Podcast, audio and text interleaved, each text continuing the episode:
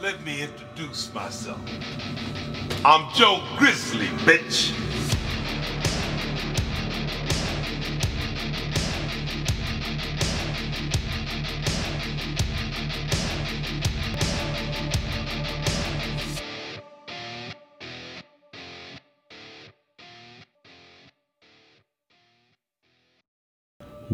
Up, Mean Militia? I'm your host, Mean Joe Grizzly, and today is a special day because on this day, 40 years ago, one of the greatest horror films of all time was released. And I'm, of course, talking about John Carpenter's The Thing. So let's head on over to the video store, grab a copy of this masterpiece, pop it in the VCR because it's time for Mean Joe Video.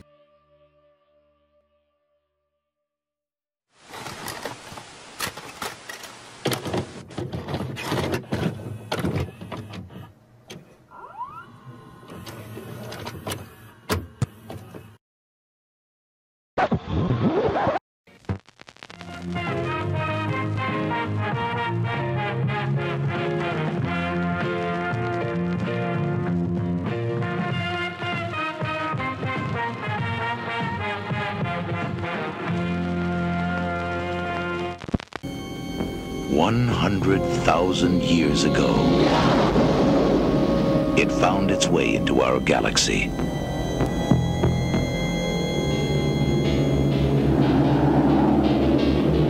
Trapped in the frozen wasteland of Antarctica, it could not escape. Now the men of Station 4 have made a monumental discovery alien creature had frozen, but not to death.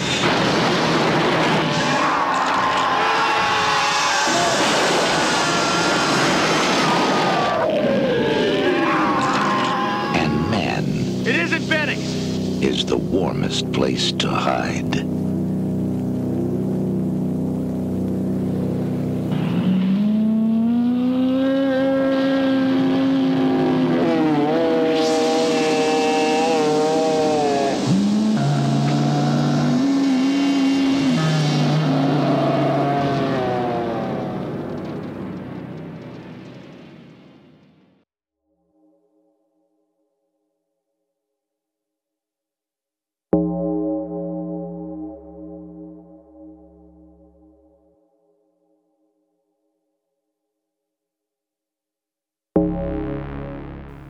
So before we talk about John Carpenter's The Thing, it's very important that we go back and kind of see the roots of how this story came to be. And it kind of all started back in 1938 with a novella written by John W. Campbell Jr. called Who Goes There?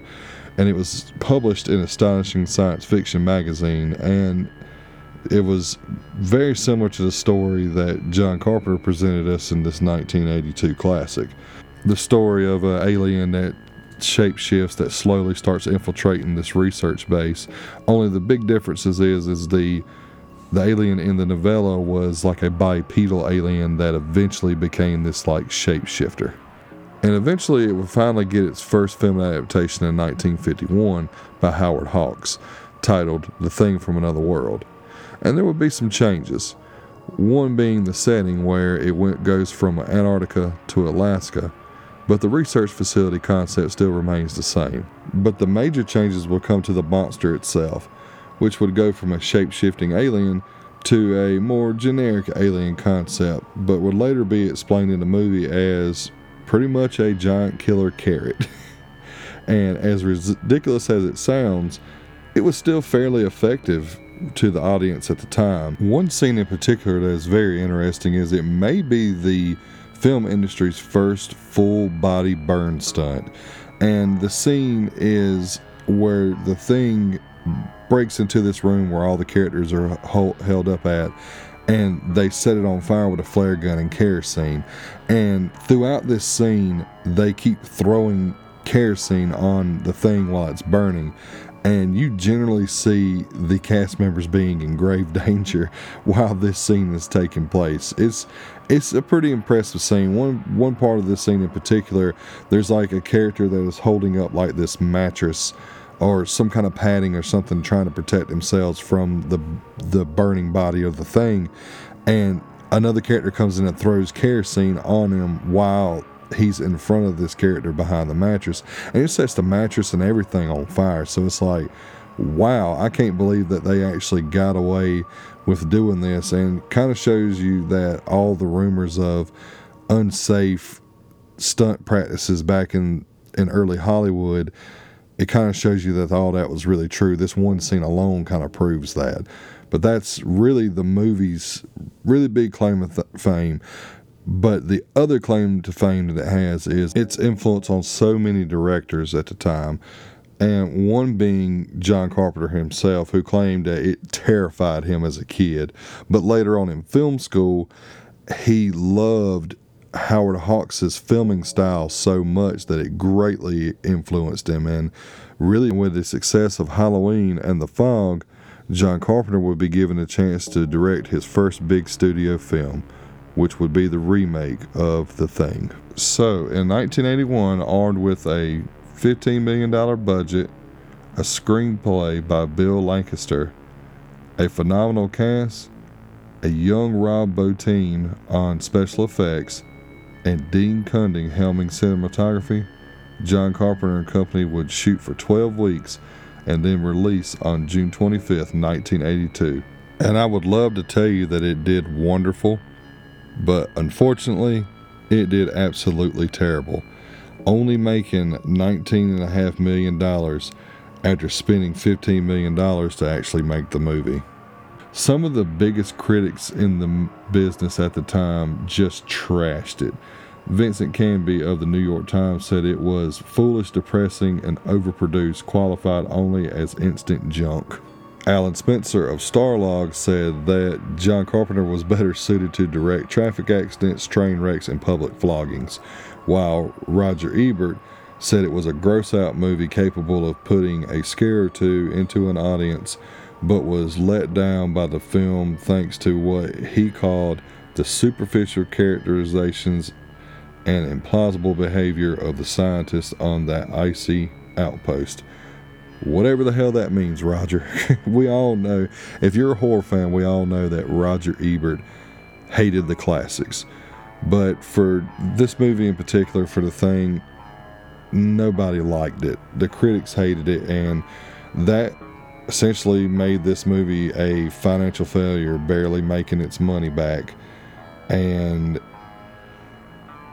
it's pretty crazy hearing all of this and I'm here to tell y'all that if you already don't notice already, that they're all wrong. the thing, of course, found its appreciation years later, and maybe it was a movie that people weren't ready for at the time. But what makes this movie a science fiction horror masterpiece? For me, it's several things. The first, and what is one thing that I don't hear a lot of people talking too much about, is the setting and the cinematography. The setting being in Antarctica gives the audience a feeling of isolation that is overwhelming. It's just as effective as the setting in space was for Alien. The base itself feels so confined with these narrow halls and small rooms, tiny windows, and sometimes low ceilings that give you this really crazy feeling of claustrophobia and the camera movement and perspectives and shots add much more effect to certain situations making you feel like you're in the room with the rest of the cast. And the pairing of these two is perfect and it definitely makes this film even more effective. You feel cramped uncomfortable and trapped while watching. The long drawn out shots give you a sense of impending doom like even though you can see all the way down the hall there's still a chance something can take you from the shadows by surprise. And the tight shots going around the corners gives you an equally unsettling feel. And at times this makes you feel like you are viewing the environment from the creature's perspective which i don't think with all this being said that we should expect anything less from dean cundey he after all was the cinematographer on halloween and that's one of the best shot films of all time. the second is the cast. The cast is absolutely phenomenal. With this adaptation being a more direct and faithful adaptation of Who Goes There, they go back with the research team and Antarctica concept and the cast that they have that they put together in this film is nothing short of incredible. Uh, I know that some of these names might not be as big and recognizable to general audiences, but to me, two of these are at least they're in my top 10 of all time. And the lead role going to Kurt Russell, where he plays MacReady, which is a helicopter pilot on the outpost. And his character, although the entire movie there's there's not this immense amount of dialogue. Like you're not getting to know these characters deeply. They're they are there and i'm not saying that they're shallow because they're not shallow by no means. You learn a lot about their personalities in a very short amount of time with very little information. But macready is the take no shit helicopter pilot on the outpost and I honestly think it might be Kurt Russell's best performance. And even though he doesn't have a whole lot of dialogue, for some reason his his performance is super effective in what he what they were trying to do. You really get a sense that he's the guy in the camp that is really the leader, even though he's not officially the leader. That all the other members of the outpost look to him for guidance as like he's some kind of veteran of whatever situation they're in. Um, and he also comes off as this very gruff and does not like to lose type personality as well. Like with the scene where he's he's playing chess with the computer and the computer beats him with one move at the last minute and he pours this whole glass of whiskey down in the computer and says cheating bitch and walks out. You just get this this whole sense of his personality is really explained all in a very brief moment. And i felt like he was very effective in his performance and how especially when everyone stops trusting each other and he's kind of put out on an island on his own his conviction of him knowing that he is human and that he hasn't been assimilated by the thing is is very sincere. And to me you never you never stop believing that he is the only one that truly is human that he is without a shadow of a doubt macready is the one that is not has not been assimilated by the thing and to me, that's that's why I think this might be Kurt Russell's best performance ever. I know I said that before, but I, I really do. He he is just so damn good in this movie. My second favorite performance probably goes to Keith David in the role of Childs. Uh, Childs is kind of the not really the polar opposite of MacReady, but he's kind of MacReady's rival. There's always this constant tension between the two, like they're both competing for who is the top dog in the camp.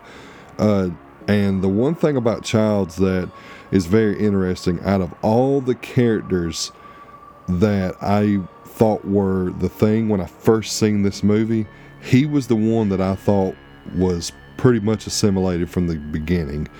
Uh, he his suspension of disbelief with everything that happens throughout this movie is kind of the red flag for me. And even though there's not any real definitive evidence that he has been assimilated by the thing, the fact remains the same that I've always suspected him of being one of the first ones assimilated. There is, however, a little scenario at the end of this movie that kind of suggests that he might be assimilated, but that's something that we're going to talk about towards the end of this episode. My third favorite performance in this movie probably goes to Wilford Brimley as Blair.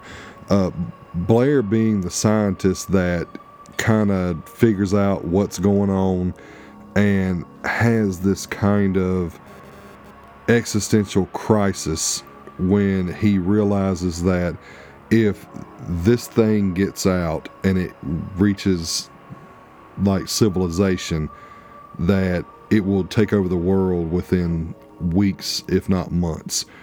and no one will be able to stop it because no one would know because it perfectly imitates and copies whoever it absorbs or whatever it absorbs. So it's he has this weight on him that essentially causes him to go insane and he has to make a decision and that decision is to trap everybody there at all costs. So he destroys all the radio equipment. He destroys all the means of transportation with the helicopters and the and the the snowmobiles, and just goes absolutely crazy. And they isolate him up on eh, out on this like tool shed where they insulate him and they lock him in. And they keep checking on him periodically and it's hilarious because the last time they check on him they go in there and he's like i'm doing fine. I'm i'm good. You can let me out now. And in the background he's got a noose up where he's going to hang himself and it's very dark but at the same time it's it's pretty funny the way he's claiming i'm fine. You can let me out now. I want to come out. But he's got a noose in the background and my fourth favorite performance is probably Donald Moffat, who plays Garry. And Garry is seemingly like the the person of authority on the outpost. He's he's the guy who's pretty much like the cop or the constable or really just head of security or in some way, shape, or form. And he gets my vote for my one of my favorite performances because there are times where he looks like he's a very poor authority figure, and then there are times where he is very effective as an authority figure. And one of the times, in particular, is at the beginning of the movie when the Norwegians are chasing the the husky through the snow, which is who's been assimilated by the thing, and they're shooting and they're throwing grenades and whatnot. And when they touch down and they're shooting towards the other outpost members trying to kill this dog, he wastes no time breaking a window, sticking his pistol out, and blowing this guy away. And that was freaking awesome. That was just this badass moment where he just blew this guy's brains out, who was essentially acting crazy. At the time, we didn't know, but now we know that the guy was justified in the way he was acting. but then there's times where he there's times where he just seems like the weakest link in the entire group where he's just barely holding it together.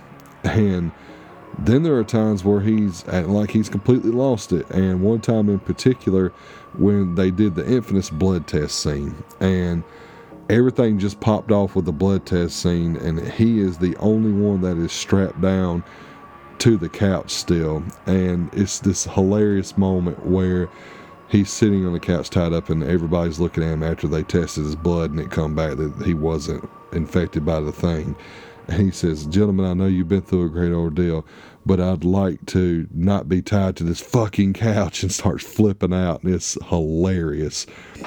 I know you gentlemen have been through a lot but when you find the time i'd rather not spend the rest of this winter tied to this fucking couch but he definitely his performance is definitely a very memorable one. And that's not to say that the the rest of the cast wasn't memorable, but these were just a few that that stuck out the most for me.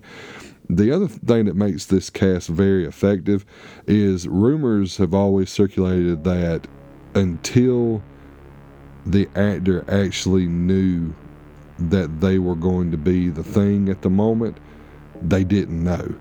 So everyone was essentially in the dark for each time they took they shot until the very moment that that actor was going to be revealed as the thing that's when they knew so that just added to the paranoia and the the stigma that no one knows who the thing is because in real life they didn't know who the thing was either when they were shooting the film so that that to me is just super essential to the effectiveness of this movie. And then we move on to probably the one thing that I can say above all others that it wouldn't matter if this movie script was bad or if the acting was horrible. None of that would matter because the one thing that the thing should be praised for above all others is for its groundbreaking special effects. I am a firm believer and I, to this day, this movie to me is the gold standard for special effects, especially for practical effects. The stuff that they did in this movie was unbelievable.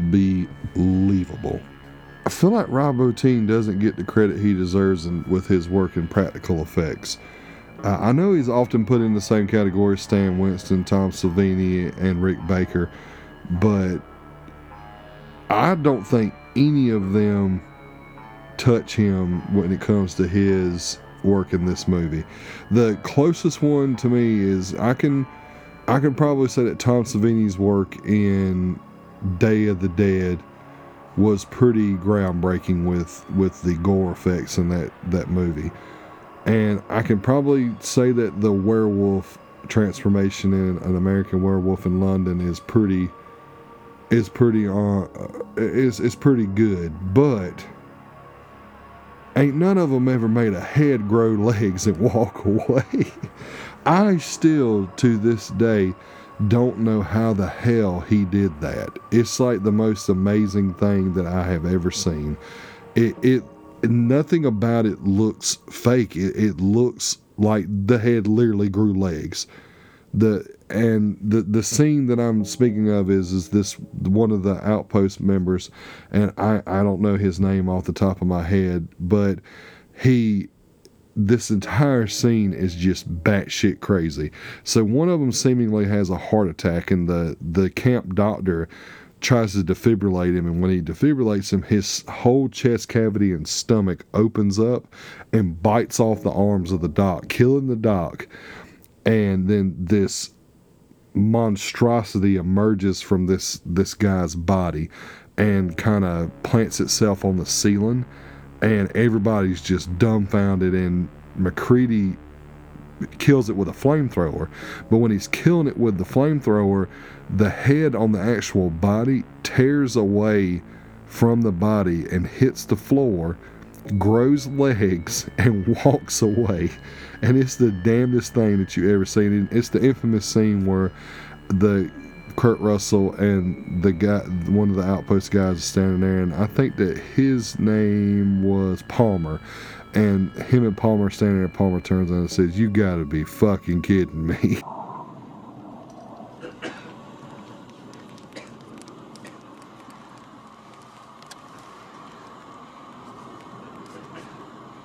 You gotta be fucking kidding.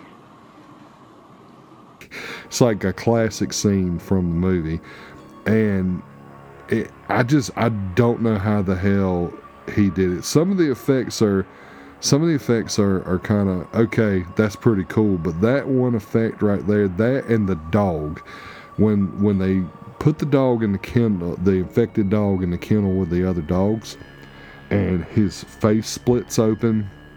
His face splits open, and he just turns into this blob dog looking thing and shooting off all these tentacles and everything like that. That was just insane as well. That's like their first the first time they ever seen the thing and just phenomenal. Like i i legit could talk about the practical effects on this movie for an entire episode. I just i i don't understand why i i know that it's talked about a lot but I don't think it's talked about enough. Like, to me, no movie has ever hit this the the peak that this movie put as far as practical effects goes. This movie is the gold standard for me. And I love Tom Savini. I think that his work, he, he's, to me, he's probably the second best because his gore effects just look so freaking real at times. But Tom Savini ain't never made a head grow legs and walk away, and Rob Bottin did. So it's it's one of those things that Rob Rob Bottin to me is very underrated, and this movie's effects, even though they are somewhat praised, are very underrated. This movie is the goat of practical effects to me, and that's that's one of the honestly, to me, if you're not going to talk anything about this movie, you're not going to say anything about it, the one thing that needs to be talked about is the work and practical effects. It's just, it's a masterpiece in that regard on its own. Now the ending of this movie is to me it's very open ended to a lot of people, but to me I think it's pretty clear cut as to what actually went down in the ending. So, in the end of this movie, for spoiler for those who haven't seen the movie, it comes down to MacReady and Garry and one other one other outpost member that they go after the thing. They actually go after Blair because they know that Blair's the thing. And one by one they get picked off where it's it's just MacReady versus the thing. And MacReady essentially blows up the thing and he goes off to pretty much freeze to death because the entire base has been destroyed. And prior to them going off to destroy the thing, Childs disappears. And this kind of solidifies my suspicion of Childs being infected. Now, when Child shows back up, he claims that he got lost in the storm and he just couldn't find his way back because he didn't have a line or something other when the power went out. And the funny thing is, is that MacReady's sitting there and MacReady essentially has what everyone assumes is just a bottle of whiskey. But in all reality, they made Molotov cocktails out of kerosene. And within that whiskey bottle is kerosene and he hands it off to Childs and Childs takes a big swig from it and MacReady just kind of smiles. And that kind of is one of those theories that Child was it kind of proves that Childs was infected because he just drank kerosene and that nothing happened to him. So it's that's one of the many theories. There's another theory that MacReady was infected and Childs wasn't, and that's how he infected Childs was by giving him like a contaminated bottle or whatnot. But I think it just proves that Childs is is the thing. And they do have uh, Dark Horse comics made like these follow up comics that kind of follow MacReady and and I think there's there's maybe three or four series and they vary in issue. I think one's like two, one's four, and one's like six. But they kind of continue the story in a way, and some of them are good, some of them are bad. But in the one story prior, like that follows up on this one, Childs ends up being the thing because they end up being rescued, and in the end, Childs transforms into one of the monstrosities that they have to face off against. So, in the movie world, it's still left very ambiguous on who who was infected, who wasn't. But in my mind, it was Childs, and that's just another one of those things that makes this movie great. And really, it's guys, I could talk about this movie forever. Uh, it's one of my favorites of all time, and I think it's highly underrated in all aspects. But I legit could talk about this forever. And if you if you haven't seen this movie, I kind of just spoiled a lot for you. So I hope that you go and revisit it. And it's amazing that this movie is 40 years old and it still holds up. I recently just went and seen it in theaters. They had like a 40th anniversary uh, viewing of it in the local theater here in my home state, and seeing it in theaters made me love this movie even more.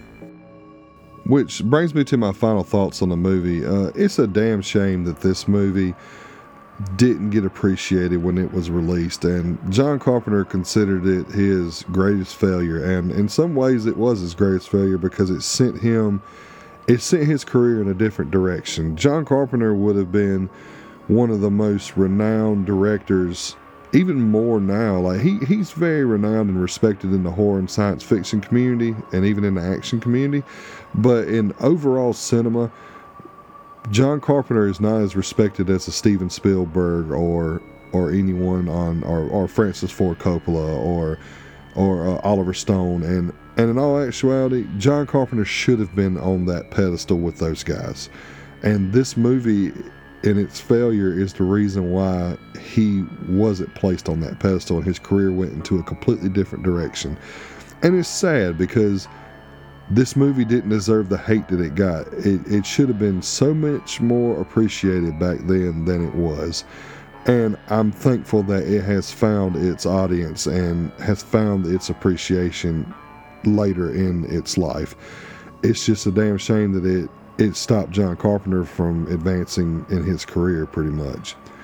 But with the great script and the great cinematography, the phenomenal cast, and the groundbreaking, out of this world special effects.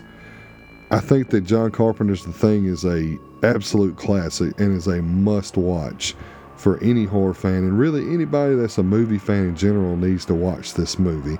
It's it's just there's so much about it that is so groundbreaking. And with all that being said, I give John Carpenter's The Thing a 5 out of 5, and it is Grizzly grade guaranteed. You must watch this movie. If you haven't seen it, go check it out. It, it, you have to watch it.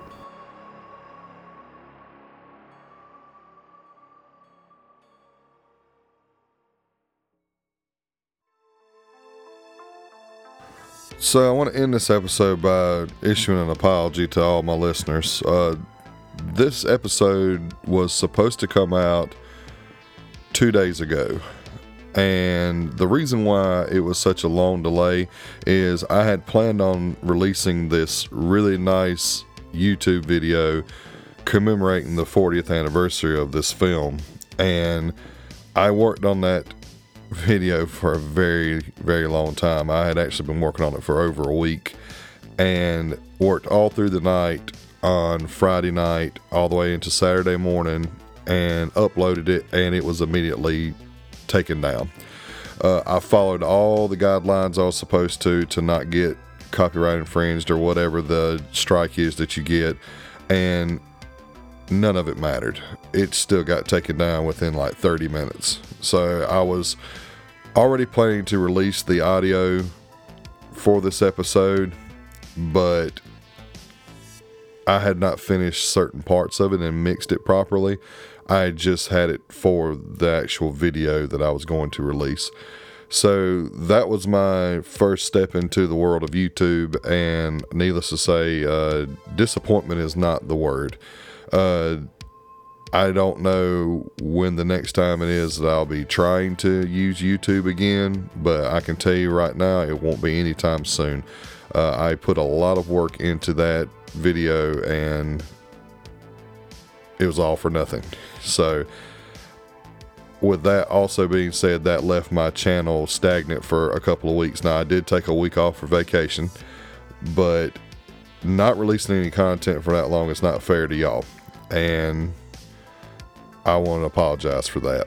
So, moving on in the future, um, we're going to get back on schedule. And I recently just seen The Black Phone, and that review will be dropping very soon.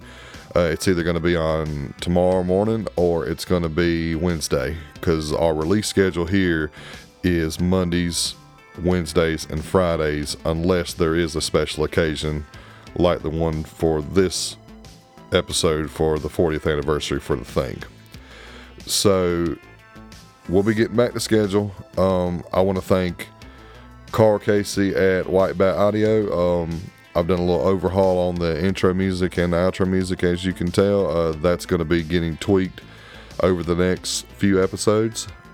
And uh, Karl Casey and White Bat Audio, they he he he makes great work. Y'all need to go you need to go check out his music. He makes great atmospheric background music, and his synth wave is amazing. So go check that out. Uh, I want to thank all y'all for your continued patience as I continue to go through this journey of trying to figure out how to properly do this so I can bring y'all the best content that I can possibly give y'all. Uh, got a lot of stuff coming up. Like I said, we got the review of the Black Phone. Uh, we got Stranger Things part part two of season four. And of course, we have Thor Love and Thunder. And I plan on giving a pretty good explanation on the the events in the comics that lead up to him encountering Gorr the God Butcher and Jane Foster becoming Thor and wielding Mjolnir. So stay tuned for that. Uh, you might get a good little content dump because of the time crunch we have there with all that stuff coming out, but that remains to be seen. We'll see if that happens. Uh, but just remember, I appreciate all y'all support and never forget, I'm Joe Grizzly, bitch.